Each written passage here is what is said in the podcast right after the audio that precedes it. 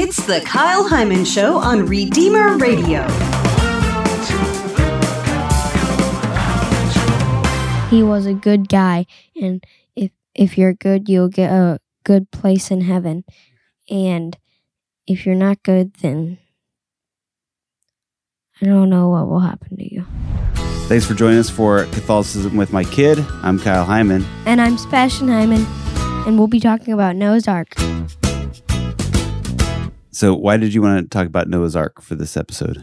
because I think it's just super cool that he fit every single animal in the entire world into the Noah's Ark and two of each animal. And then he took care of them all for 40 days and 40 nights when it was raining, and then some. And then even more than 40 days because that was Yeah. just when it stopped raining. yeah, it was still yeah, flooded. Yeah. All right, there's a couple things. One, did you know it wasn't two of every animal? What? It said that. So the story of Noah's Ark is in, you can start with chapter 5, but definitely chapter 6, 7, and 8. In Genesis chapter 6, it talks about one male and one female of the animals. But then in Genesis chapter 7, it says, Of every clean animal, take with you seven pairs of male and its mate. What does clean And animal of the mean? unclean animals, one pair, a male and its mate. what does an unclean mean?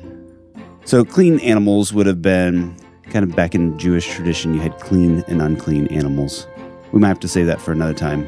I'm gonna have to do some research because there were some animals like you weren't supposed to eat unclean animals, and it included things like shellfish and a bunch of different, different things.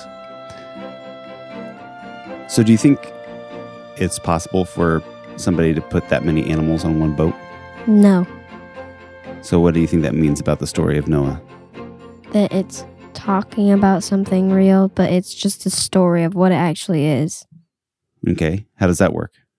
Well, I don't really know how it works, Okay, but I know it's pretty cool. uh-huh. so this is another story in Genesis, like Adam and Eve, like the story of creation. And again, it's not a scientific book. There's a lot of people that take this very literally. There are Christians that think that everything about this is true and accurate. And then there'll be scientists that debate the feasibility of it, say that it's impossible for some of these things to happen. And Yeah, because how would somebody get two alligators on a boat? That would be like crazy. yeah. They would just break out and kill everything. So, I mean, there's a bunch of different ways that this could happen. We don't know exactly how it happened, but instead of flooding the entire world, it could have been flooding an area that they were in, right? There could have actually been Noah and a boat and a flood, but it might not have been quite. All the animals. Yeah. It might have been all the animals that were in that area. There, there's all kinds of different ways that it could have happened. But I think the key is to look at this. And I was reading an article that was comparing this to being the opposite of the story of creation. So every time God creates something in the story of creation, afterwards, he looks at it and he says, What? It is good. Yes, very good. I'm glad you knew that. And the story of Noah and his ark starts off by talking about how wicked man has become.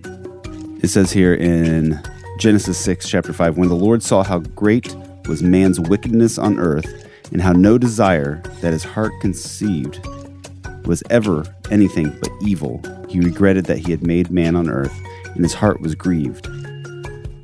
So most of humanity was not showing any signs of love. They were full of wickedness. So he created man and he said it was very good. And then man kind of deteriorates and becomes more and more wicked. Okay. Okay. But there was an exception to it. Who's the exception? Noah. Noah and his family. And so he provides an opportunity like, look, these people need to be punished, but Noah and his family shouldn't be punished for it. Yeah, so they get on a giant boat with some of the animals, and then everybody else dies, and then he reproduces.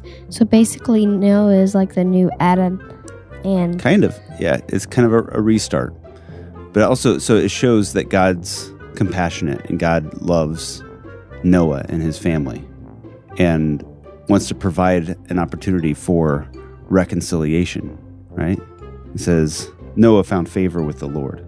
So that's when he tells him, Here, I'm going to provide a way out.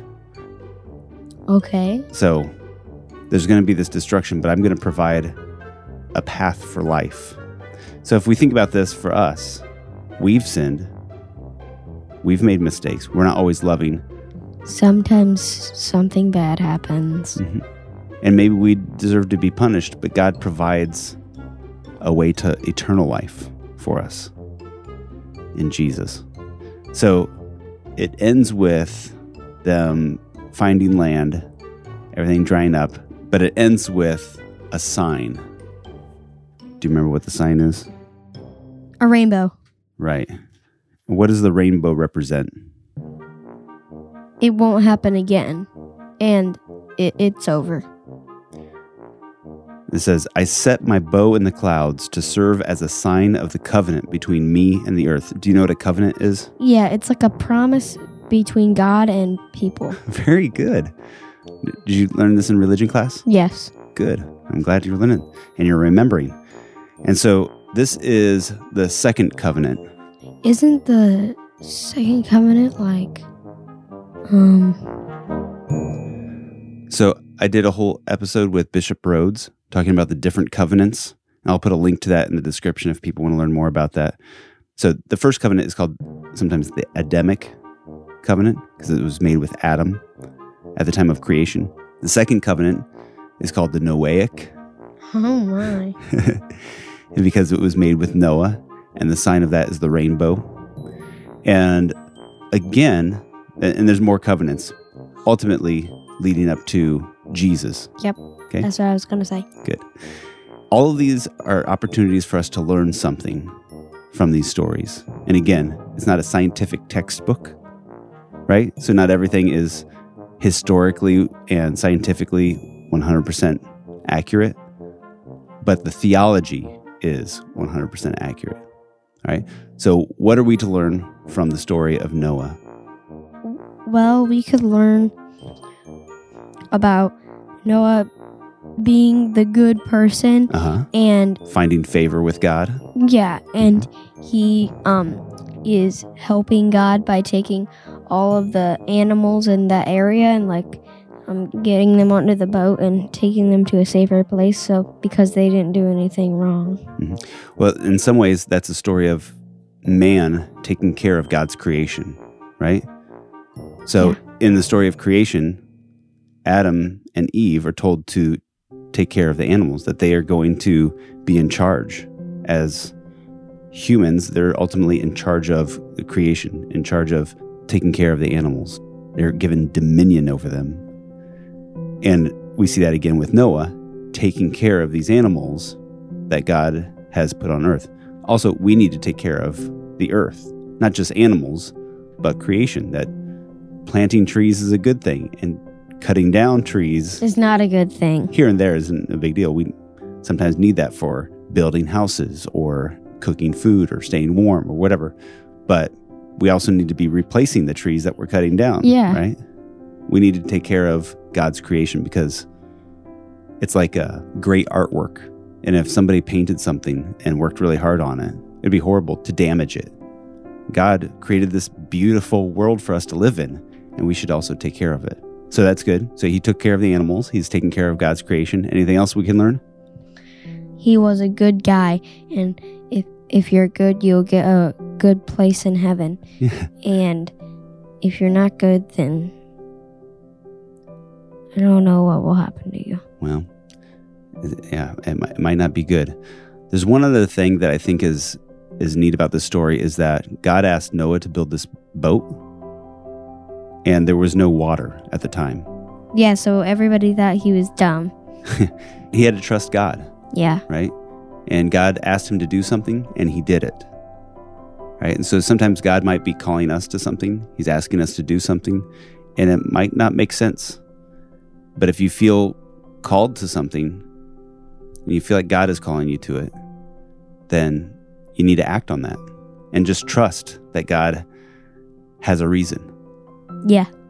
Okay. Well, that's it for today, folks. All right. Well, thanks for letting me talk to you about Noah's Ark. Thank you for letting me come. Where in the Bible is the story of Noah? Chapter 6, chapter Of? s- 7, chapter 8. Of what? Book. Um, Book It's- of Genesis. Very good. All right. So people can check that out. And there's a lot of details that we skipped over. And I think it can be a little challenging sometimes, these Old Testament stories, to know what the purpose of it is. And that's why it's important that we talk about it and, and not just hear the story and think, oh, that's a crazy story that happened in the Bible. But what can we get out of it? What are we to learn from it? Why is it in the Bible for us? Any words of wisdom for people listening? Love God and love each other and wash your hands. Good tip.